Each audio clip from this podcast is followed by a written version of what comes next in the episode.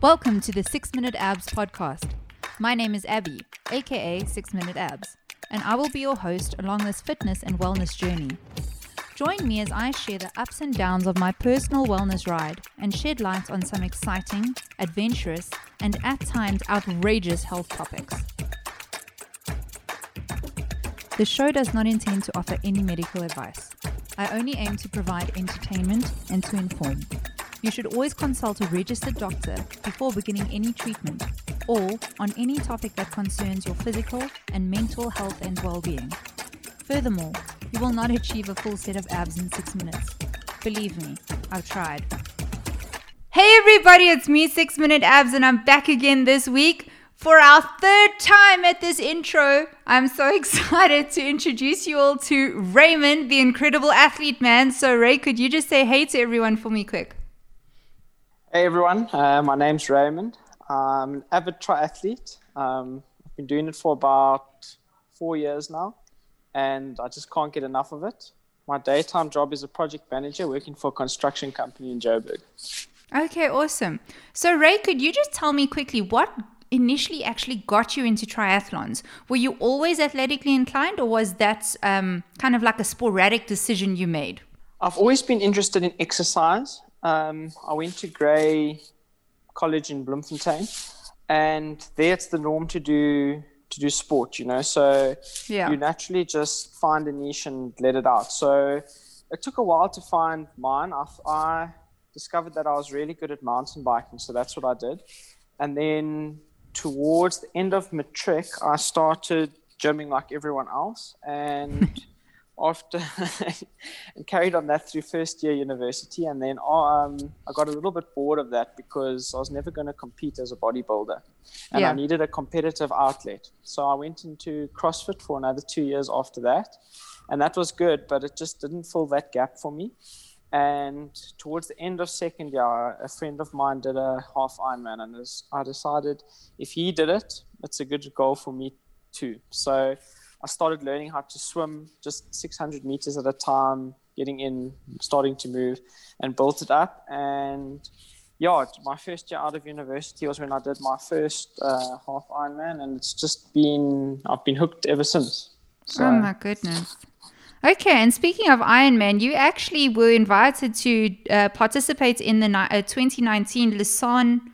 Am I saying that right? Lausanne, Switzerland. Was it Lucerne? Okay, cool. So yeah, you were invited to Lucerne. So could you tell me a little bit about that Ironman event and were, was it invite only? What were the deal? What was the deal there? So that's not actually a half Ironman. That's called a short distance triathlon, and that's the Olympic distance. So that's the one you would do at Olympics. Okay. Um, that's a 1.5k swim, a 40k cycle, and a 10k run. So what happened there was I joined a triathlon club and the lady who was coaching me at the time, Kate Roberts, she's an ex Olympian and Commonwealth Games medalist, said to me, Why don't you just go and try to do Gauteng champs? So I went and joined, and I ended up coming third in my age group. So they were like, Why don't you come and do SA champs? Sure. So then I went and did SA champs in Durban, and I came second in my age group there. And then they invited me to go and do world champs in Lucerne. Oh my word. So I decided, yeah, so I decided it was an opportunity I couldn't miss out on. And so I grabbed it with both hands and, yeah, I went across. And it's the most phenomenal holiday I've ever had. Um, the, the whole village, small village in Switzerland, was just full of athletes, busy cycling, swimming, running. The whole town just buzzes. And it's actually the Olympic capital. So it's where the Olympics have their head office, and it's very yeah. orientated around health and sport. And that lake was just crisp, beautiful, clean, not a chip packet in there. It was just phenomenal. And yeah, the race was hard, but um, it was very, very good. I trained really hard for it, and I ended up coming 20th out of uh, 60, 60 participants in my age group.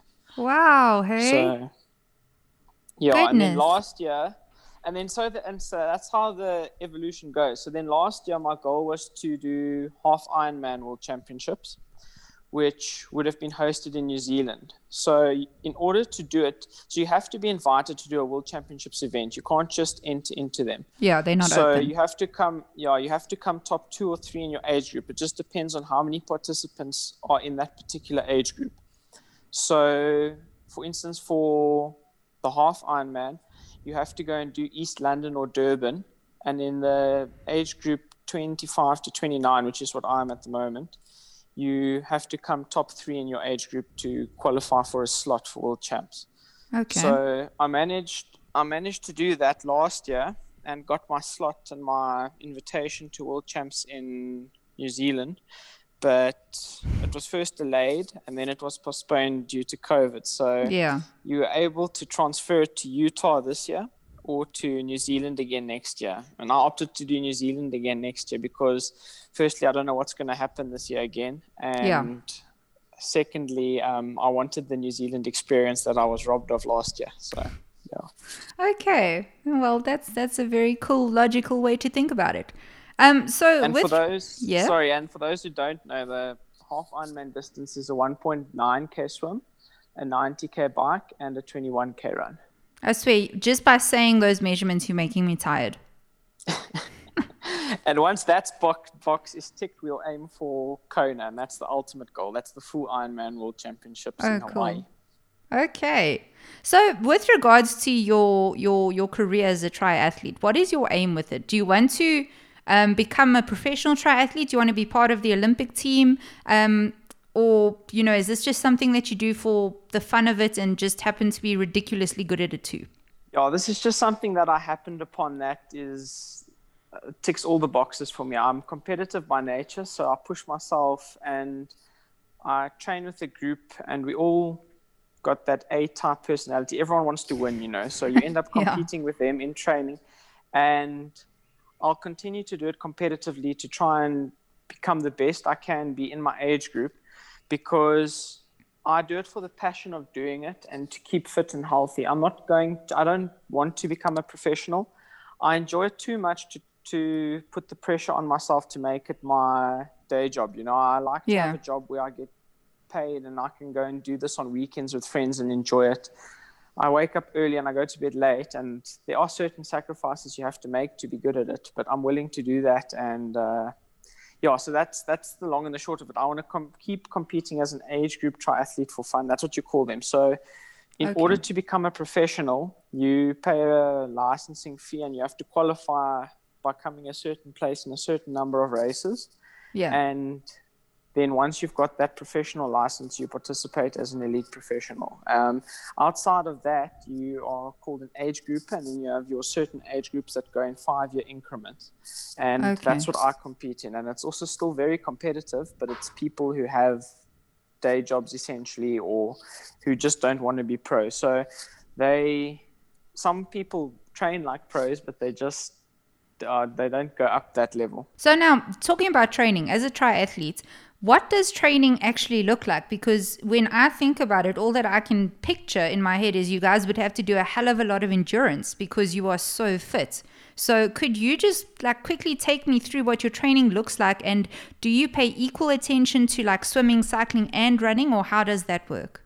So obviously, when you start, you have strengths and weaknesses. So for me, cycling, I come from a cycling background, so cycling is my biggest strength.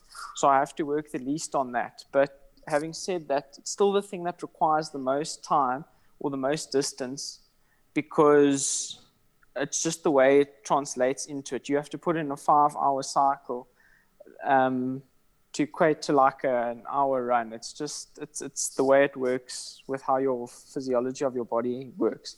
So a, a general training week will be like so Mondays I take off usually, or I'll do like a light uh, light active recovery session, which will be like an easy jog or something like that. Then Tuesdays will be a very difficult bike, so you'll put hard intervals in there, and an afternoon will be a swim. Okay. Then Wednesday, Wednesday will be a track workout in the morning, so you work on run speed.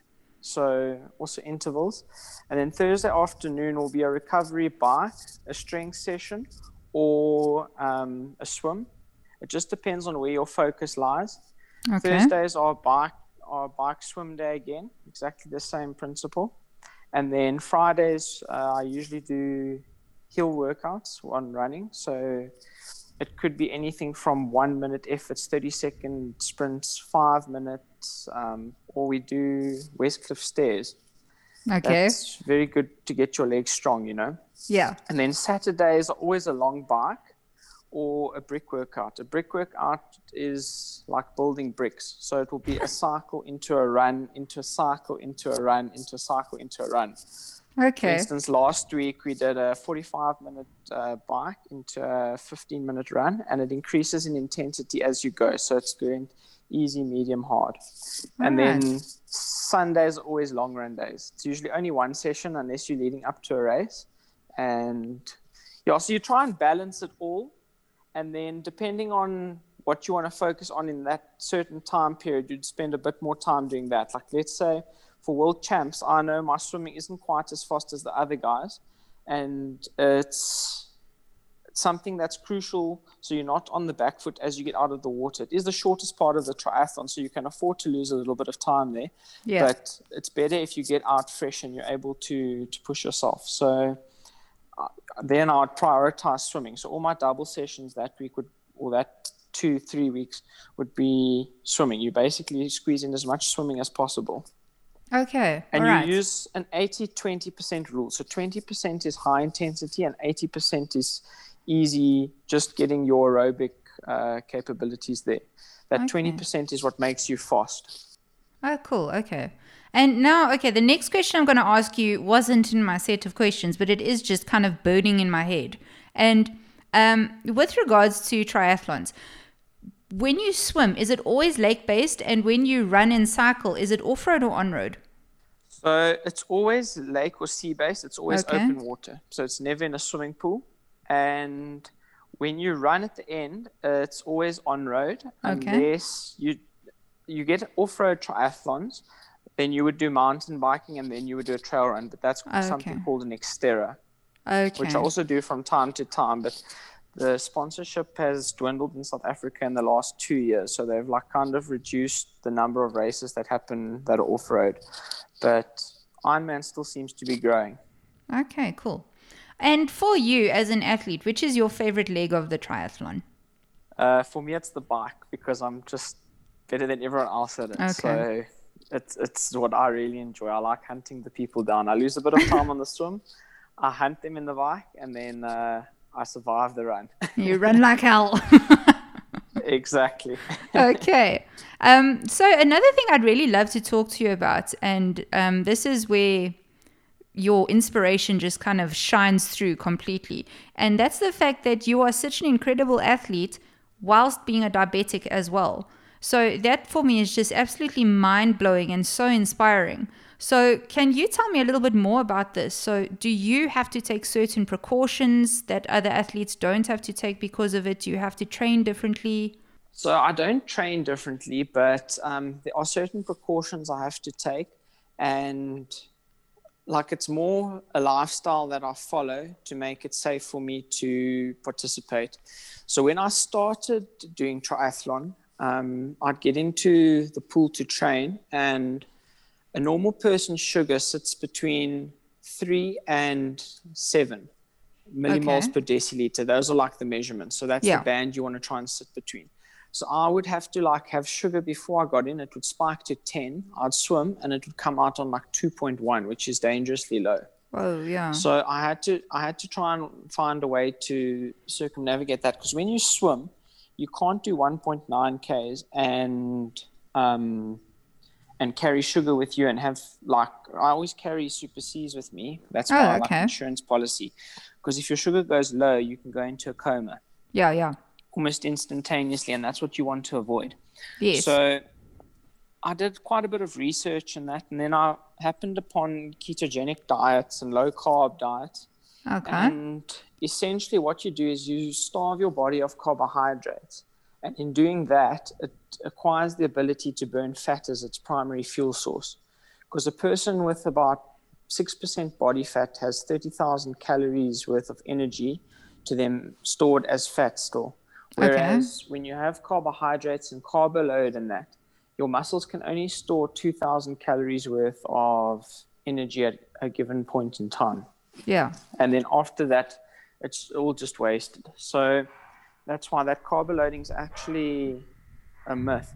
So what I do is I follow a low carbohydrate diet. My body uses the ability to burn fat as its primary fuel source. I still have to top up with sugar, and I still always keep sugar with me as a precaution. But I have to take a lot less than what normal people have to take because I teach my body to use an alternate fuel source. So now I get in to the pool on six and I get out on four. You know, it's a much more gradual yeah. drop in energy. Okay. Um, and that's what I found is key. And obviously, different exercises affect it different ways and yeah. different intensities. Like running is more intensive than swimming, for example, and it requires a little bit more. So, especially when you're doing intensive intervals, but your body adapts and adjusts, you know. So, it's kind of like just playing around with the nutrition that works for your body and how and how to best um, facilitate that to the sport you're doing, you know.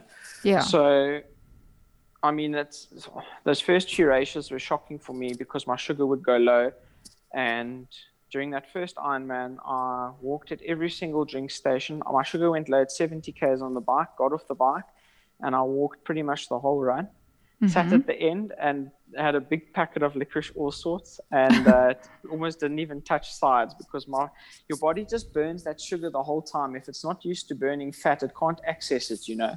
Yeah. So it just wants those carbohydrates, and your brain cries for it. So it's yeah, it's it's something that you just have to be aware of. Yes. And obviously, as a diabetic, you don't want your sugar to go low. If your sugar goes low, your race is essentially over. You can't be competitive anymore. And even if you aren't competing, it makes it not as enjoyable and it becomes very, very difficult. Are you tired of looking like a frump when heading off to the gym? Are you stopping traffic with your outfit on your morning jog for all the wrong reasons? If you, like me, are tired of recycling your old promo t shirts as gym wear, you need to take a look at Athleisure HQ range. These guys stock everything your gym bunny heart could want or desire from fantastic leggings, which literally feel like a second skin, and trust me, they really, really do, to amazing gym wear for him, you can find it all here. For all you South Africans out there, isn't it great to know that these products are locally manufactured in Cape Town? But if you're an overseas listener, don't stress. They can organize international shipping just for you.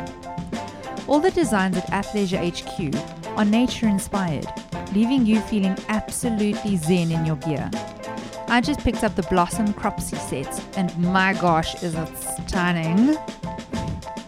None of the garments have exposed elastic, which would leave your skin feeling irritated. In the same right, you won't have to worry about any irritating labels. All the usual label info is incorporated in the fabric. Furthermore, you can wash, wear, and live in your garments without ever having to worry about them. You don't have to worry about them fading, and you don't have to worry about them becoming washed out and dull. Go on, spoil yourself with these amazing products and get 10% off while doing so. Yep, you heard right. I managed to rustle up a code for all of my listeners to help you get the gear that's perfect for you. When you check out, use my code ABBY A9F5KQ6G that's ABI A9F5KQ6G. Once that's in, you basically all set. So now go on, get, go! Go spoil yourself and look amazing in the process. I can imagine. Okay. So diet is like super, super important to you. Um, you did mention a little bit about um, the kind of diet that you follow, so ketogenic and that kind of thing. Um, but with regards to the super Cs, is that the only thing that you take with you on your race, like to keep you your sugars up, or are there other things that you could that you could take that would so, help you? No, no, you can. So you want I don't actually use super Cs when I'm racing. You want things that oh, are easily okay. digestible that you can put into your body and are easy to swallow, you know? Yeah. So like why so I can't use wine gums for example because they take too long to chew and you can't breathe while you're trying to chew a wine gum. Yeah. So what I'll generally do is I won't take anything before the swim. If I'm doing a race, I'll go into the um, race almost fasted. I'll have coffee in the morning before. Okay. Then, Depending on what my sugar level is, at this, if my sugar level's around four, I'll have like a small far bar or something with about 15 grams of carbohydrates in, like an energy bar with 15 grams of carbohydrates in. And then I'll go and swim.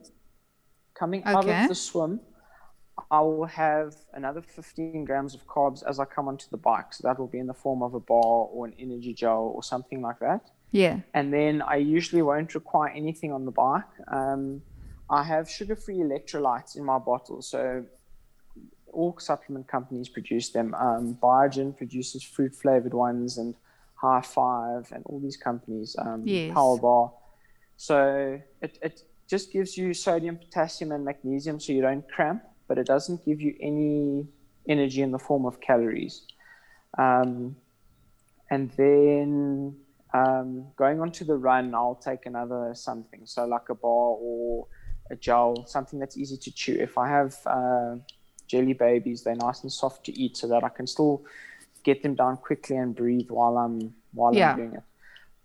But um, and then yeah, generally on a day-to-day basis, I follow a low-carb diet. I don't say ketogenic diet because I have a bit more protein than what they recommend Okay. um, in a ketogenic diet. Uh, but yeah, I don't have any oats. I don't have any sweet potato. I don't have any fruit. I literally have green vegetables that grow above the ground and um, fat and protein. So okay. nuts, avocado, um, all all the types of meat and fish that you get. Uh, and yeah, so I snack on biltong and I snack on nuts and things like that. But chips, chocolates, baked goods, um, bread. I don't have any of that. Hamburgers I'll make with lettuce leaves. So it is Okay. a lifestyle adjustment, but essentially I'm allergic to carbohydrates. You know, my body's lost the ability to uh, to process carbohydrates. So Yeah. by removing it, you get a lot better control and it improves your quality of life. Otherwise, it's just swings and roundabouts. Okay. Okay. I totally get you. And uh, Ray, as a diabetic, do you take insulin? I do. So Okay. Um, my diabetes is uh, called type 1. So that's where your you've got a genetic predisposition to getting it. So it's the way your parents' genes combine together. Um, it's not passed down from parent to child, but it's just a genetic flaw in the way that their genes combine. Wow. type 2 Okay. can be passed down from your parent. That's hereditary. Yeah. So, type 1 is where your body produces none of its own insulin. So, some stressful event happens to you. For me, it just happened to be exams in grade 9. Um, and the, your immune system kills the beta cells in your pancreas. Your beta cells are the cells that produce the hormone called insulin. yeah. And insulin works like a key and opens the cell so that carbohydrates can pass into the cell and be used as energy. Now, your body loses the ability to produce insulin, so you don't have a key anymore. That's why that blood, that uh, glucose is all still in your bloodstream, elevating it, and that's why it's high blood sugar. Okay. So, yeah. So I synthetically have to inject insulin every time I want to eat. And a certain percentage of protein gets turned into glucose in your body as well. So Yeah. carbohydrates get turned into glucose, a certain percentage of protein. That's why on a ketogenic diet, you want to keep your protein limited because you don't want to secrete insulin. Um, and so, yeah, so I inject five or six times a day, depending on when I eat and how much I eat. And you have a long acting insulin that deals with a little bit of glucose that's stored in your liver. So your liver releases little bits of glucose throughout the day, and you have to inject a long acting insulin to make sure that it's stable throughout the day. Wow. Okay. So there's quite a lot of yeah, there's quite a lot of dietary considerations you have to take into account.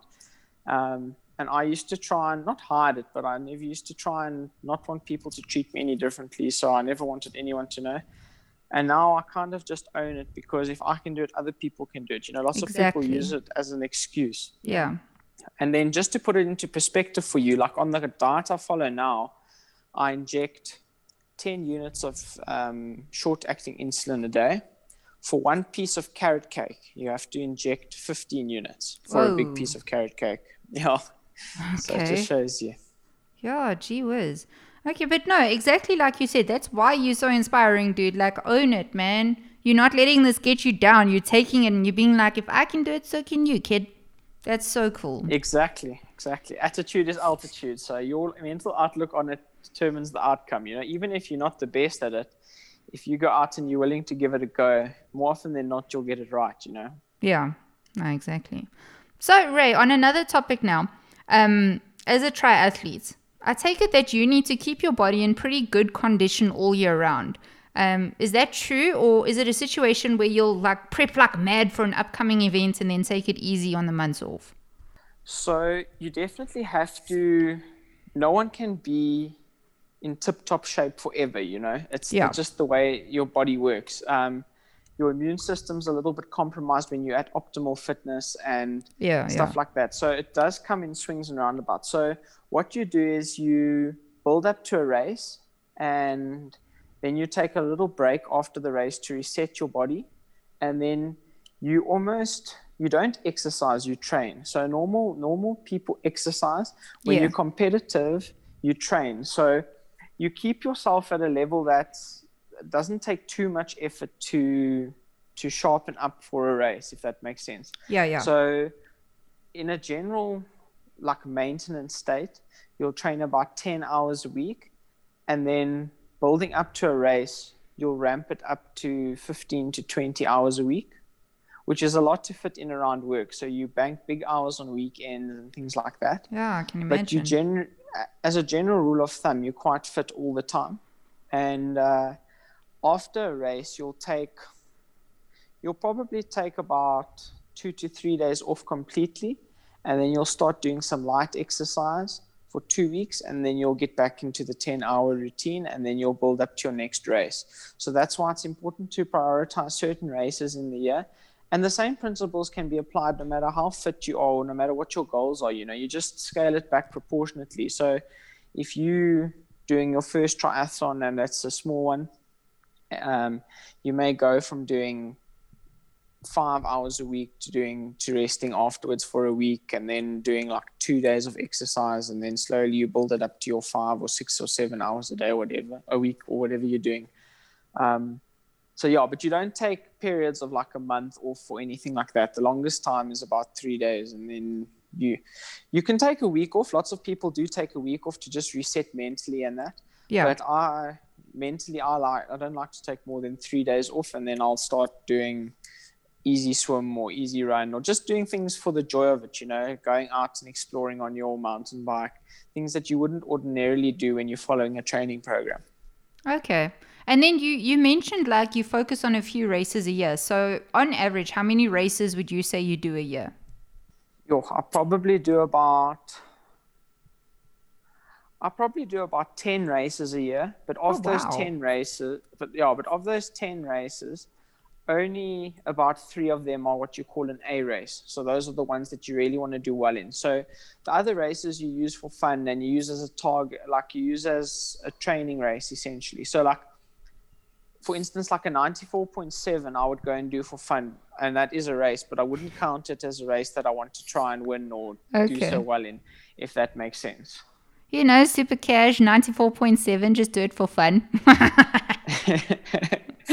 Our actual funnest event of the year is something called the Coronation Double Century. That's in Swellendam in November every year. yeah, I thought you were going to say the comrades. I was like, No, boy, no.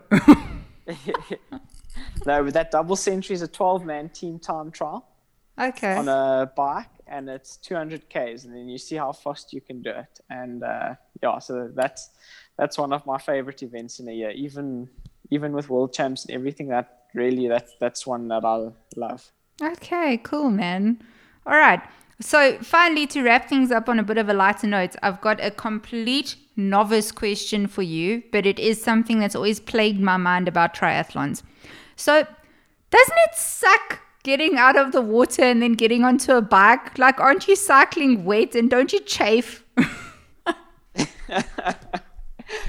you yes and no so technology is advanced now so you get a you get um, very well designed tri suits. So okay. you you so when you swim, you swim in this tri suit, and the long sleeve ones are better because they're more aero and they protect you more from the sun. But um, yes, you but but you do still get onto the bike wet and you drip dry as you busy riding. So you do there is like a couple of little sacrifices, and then through racing, you just have to learn where and how your body chafes. Like for me, where the zipper comes up just under my belly button, I chafe there when okay. it's wet. So I have to put a little bit of Vaseline on the bottom of my stomach, and then I don't get any chafe. And under your arms, and when you wear a wetsuit, it chafes around your neck. So oh, I can imagine. Vaseline, yeah, yeah, yeah. From from breathing to one side because the collar of the wetsuit rubs your neck. So, but uh, it's just learning, and uh, you put a little bit of Vas on, and then uh, yeah, you don't have any problems. And when you're in the zone, you don't focus on being wet when you get out. To be honest with you, you kind of like as soon as the start gun or start whistle or whatever it is goes, you kind of like the next time you think about your body being sore is after the race, to be yeah. honest with you. okay, so your adrenaline's just, just going. Okay. Absolutely. And you're just focusing on the people in front of you or whatever it is. Okay. And yeah, so, but it's a lot of fun. It's an active and healthy way to get out. And they're very well supported. So, and the beauty is you don't have to do it competitively like me. You can do it in your own time and your own pace. And they've got all sorts of different distances so people can start, you know. And I encourage people to get up and do it. What's nice about it, as opposed to to just getting into a gym, is you get to experience the world, you know. Okay, this holiday, yeah. this holiday, I went to to Cape Town, and on the way there, we went through the Midlands. I stopped and swam in Midmar Dam. I ran. We got to see those beautiful green rolling hills and in, in the Midlands meander then you go to Cape Town and you can run up Lions Head. So it's it's very it's, it's it just gets you out, gets you active, and lets you see a bit of the world. You know, you're not seeing four walls of a gym and that yeah. sort of stuff. It keeps you fit and healthy, and uh, yeah, it just makes you uh, happier all around. Right, man. Okay, and finally, if people want to be inspired by you, where can they find you online? So they can find me on Twitter. Uh, it's just Raymond Wagner. Same on Facebook and um, I think that's about it. Okay. Yeah, I, I'm not as active as I should be on social media, but I'm more one of those people where you you work hard in silence and let your success make the noise. But uh, love that. You're welcome. Everyone, everyone, yeah, everyone's welcome to follow me if they want to. And okay. then the triathlon group that I'm a part of are called Mavericks Academy, and they do track workouts at uh, the George Lea Park in Sandton on a Wednesday and a Friday, and it's really it's such a such a good thing for anyone to do, you know. And there's all sorts of there's grannies there, there's people of all different speeds. So you find I promise you, you find your group and you run with them. So if okay. you want to look them up, their Instagram handle is Mavericks underscore Academy, and uh, yeah, it's, it's a beautiful institution to join if you're looking for a group of people to share your suffering with um, or just become more motivated. It's really, it makes it, it, make, it makes exercising at a high intensity a lot more enjoyable.